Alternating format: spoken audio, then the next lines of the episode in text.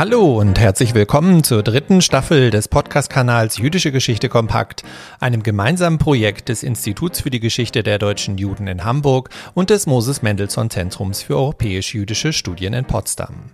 Ganz der Kooperationsidee folgend freuen wir uns, Sie zur neuen Staffel des Podcasts begrüßen zu können. Wir, das ist zum einen Miriam Rürup, die Direktorin des MMZ in Potsdam, und ich, mein Name ist Björn Siegel und ich bin wissenschaftlicher Mitarbeiter am IGDJ in Hamburg. In den kommenden vier Folgen übernimmt das Moses Mendelssohn Zentrum in Potsdam den Staffelstab und führt sie auf unterschiedliche Weise in das Thema Buch ein. Hierfür hat Miriam Brürup interessante Gesprächspartnerinnen und Partner gewinnen können, die uns unterschiedliche Perspektiven auf das Staffelthema erschließen werden. Bücher als Produkte und Objekte, als Wissensräume, aber auch als Teil eines großen Ganzen, das heißt zum Beispiel als Teil von Bibliotheken und Sammlungen, rücken somit in den Mittelpunkt der verschiedenen Folgen. Aber bevor ich zu viel verrate, Miriam, was genau können die Hörerinnen und Hörer in den nächsten vier Folgen denn alles zum Staffelthema Buch Neues erwarten?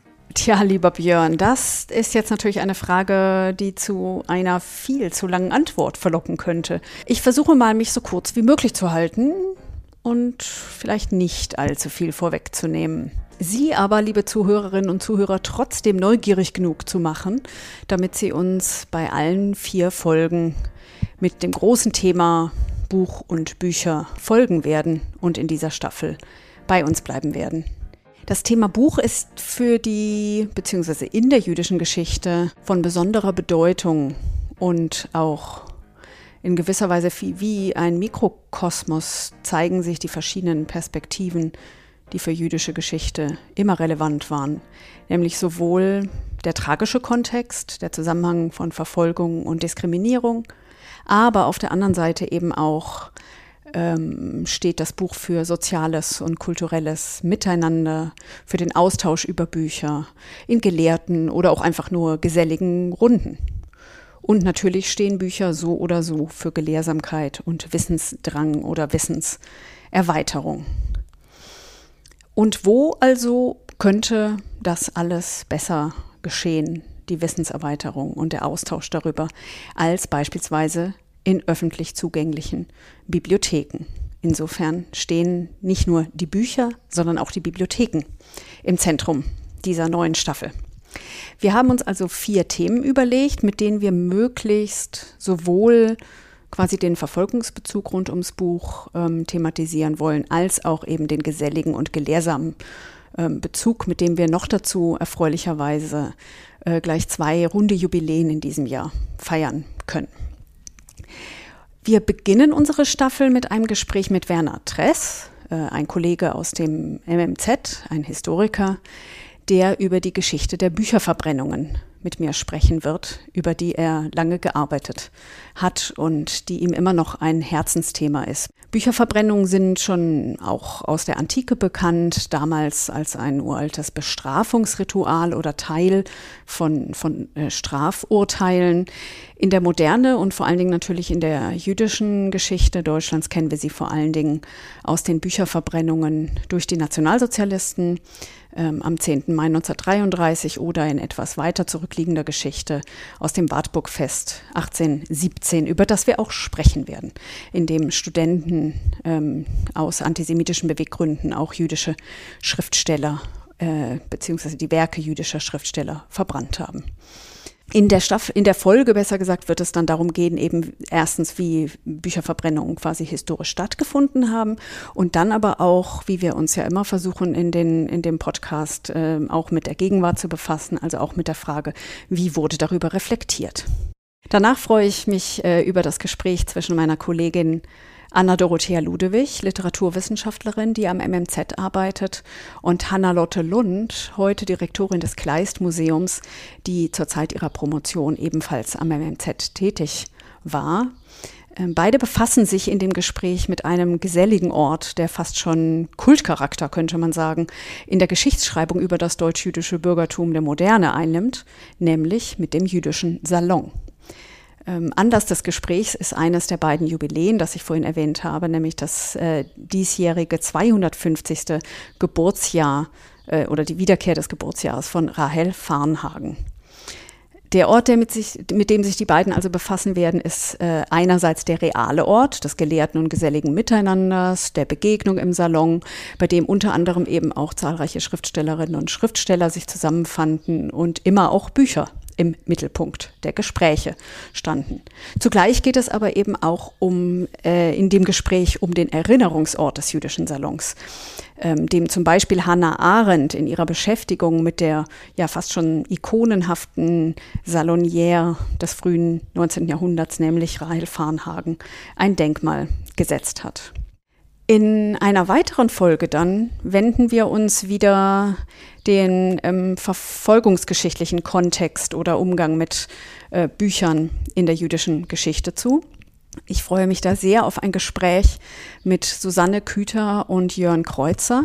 Susanne Küter, äh, langjährige Bibliothekarin des IGDJ in Hamburg und Jörn Kreuzer, seinerzeit äh, wissenschaftlicher Mitarbeiter am IGDJ, haben sich nämlich damit befasst und werden uns dies in der Folge näher bringen, ähm, was die besondere Rolle von ausgerechnet jüdischen Bibliotheken und die Frage nach Raubgut in eben solchen Bibliotheken ist. Und wie man als Forschungsprojekt ähm, mit einer solchen Diskussion über die, das nennt sich ähm, ja Provenienzforschung und ist Ihnen, liebe Zuhörerinnen und Zuhörer, vielleicht eher aus dem Bereich von Kunstwerken bekannt, ähm, nämlich der Frage, wie tatsächlich in ausgerechnet einer ähm, ein, in der, einer Institutsbibliothek eines Forschungsinstituts, das sich mit jüdischer Geschichte befasst und nach 45 gegründet wurde und dennoch mit nationalsozialistischen Raubgutbeständen in seinen eigenen Regalen äh, umgehen muss. Darüber werden Jörn Kreuzer und Susanne Küter mit mir sprechen und Einblicke darin geben, wie man tatsächlich mit so etwas umgeht, wie man recherchiert und wie man dann auch verantwortlich mit solchen Beständen umgehen kann. Dass Bibliotheken und zwar sowohl die des IGDJ in Hamburg als auch die des MMZ, ähm, vor allen Dingen aber auch öffentliche Orte sein sollen, des Bewahrens von Büchern, aber auch des Lesens und des Austauschs über Bücher. Und vielleicht bei der Gelegenheit mal ein kleiner Werbeblock, da es jetzt ja glücklicherweise langsam wieder möglich wird. Kommen Sie doch mal vorbei, sowohl im MMZ in Potsdam als auch im IGDJ in Hamburg. Beide Häuser haben umfangreiche Bibliotheken, die Präsenzbibliotheken sind. Das heißt, Sie können alle Bücher der Bibliothek jederzeit und sofort an Ihren Schreibtischen in den Lesesälen lesen und äh, sich rein vertiefen. Also Orte, öffentliche Orte des Bewahrens und des Austauschs über Bücher sind Bibliotheken. Und einer der großen Bestandteile von Bibliotheken ist häufig auch die Einbindung von Vorlässen oder Nachlässen von Menschen, die ihre Bücher ähm, Bibliotheken überlassen wollen. Und in diesem Jahr, und damit sind wir bei dem nächsten ähm, Jahrestag, äh, in diesem Jahr im September ist der hundertste Geburtstag des verstorbenen Literaturkritikers, Publizisten und Übersetzers Walter Böhlich, der ein Jahrzehnt auch als Cheflektor bei Surkamp gearbeitet hat und dessen Erben bei seinem Tod den Nachlass von rund 15.000 Büchern dem Moses Mendelssohn Zentrum überlassen haben. Ähm, glücklicherweise kam es zu einer sehr schönen Kooperation mit der Stadt- und Landesbibliothek in Potsdam, wo der gesamte Nachlass öffentlich zugänglich ist. Ich freue mich sehr darauf, mich zu unterhalten mit äh, Karin Bürger, einer der Bibliothekarinnen des Moses Mendelssohn Zentrums und der Leiterin der Bibliothek des Zentrums für zeithistorische Forschung Potsdam, Helen Tyne Peitsch, ähm, die damals ähm, bei der Nachlassbibliothek oder den Aufbau der Nachlassbibliothek in der Stadt- und Landesbibliothek organisiert hat, sowie mit dem Doktoranden Christoph Kapp, der als Germanist an der Uni Potsdam über Böhlich forscht. Und das Gespräch wird sie sozusagen entführen in einerseits die Arbeit von Bibliothekaren und Bibliothekarinnen, die Bücher in ihre Bibliothek übernehmen, die gerade wenn sie aus dem zusammen, privaten Zusammenhang kommen, ja eigentlich ein ziemlich eigenes Ordnungsprinzip und Sammlungsprinzip haben. Und ähm, dann wie man diese Bücher übernimmt, wie man sie darstellt, wie man sie der Öffentlichkeit zugänglich macht und vor allen Dingen soll es auch darum gehen, wer ist die Person hinter den Büchern, also in diesem, in unserem speziellen Fall zum 100. Geburtstag Walter Böhlich selbst. Ich hoffe nun wirklich, dass ich einerseits nicht zu viel vorweggenommen habe von dem, was Sie in dieser Staffel erwartet und dass es mir andererseits gelungen ist, Sie auf die folgenden Gespräche neugierig zu machen, vorfreudig zu machen und Ihnen vielleicht auch wieder Ihre eigene Liebe zum Buch in Erinnerung gerufen zu haben. Liebe Miriam, ich glaube, damit hast du uns wirklich allen Lust gemacht, Neues über das Thema Buch und Bücher zu entdecken und auch offen zu sein für die vielfältigen Perspektiven in den jeweiligen Folgen. Ich glaube, damit können wir nur noch unseren Hörerinnen und Hörern eine interessante Staffel wünschen. Bleiben Sie gesund und interessiert. Und ich kann dem nur hinzufügen, schalten Sie ein, bleiben Sie dabei. Wir hören uns.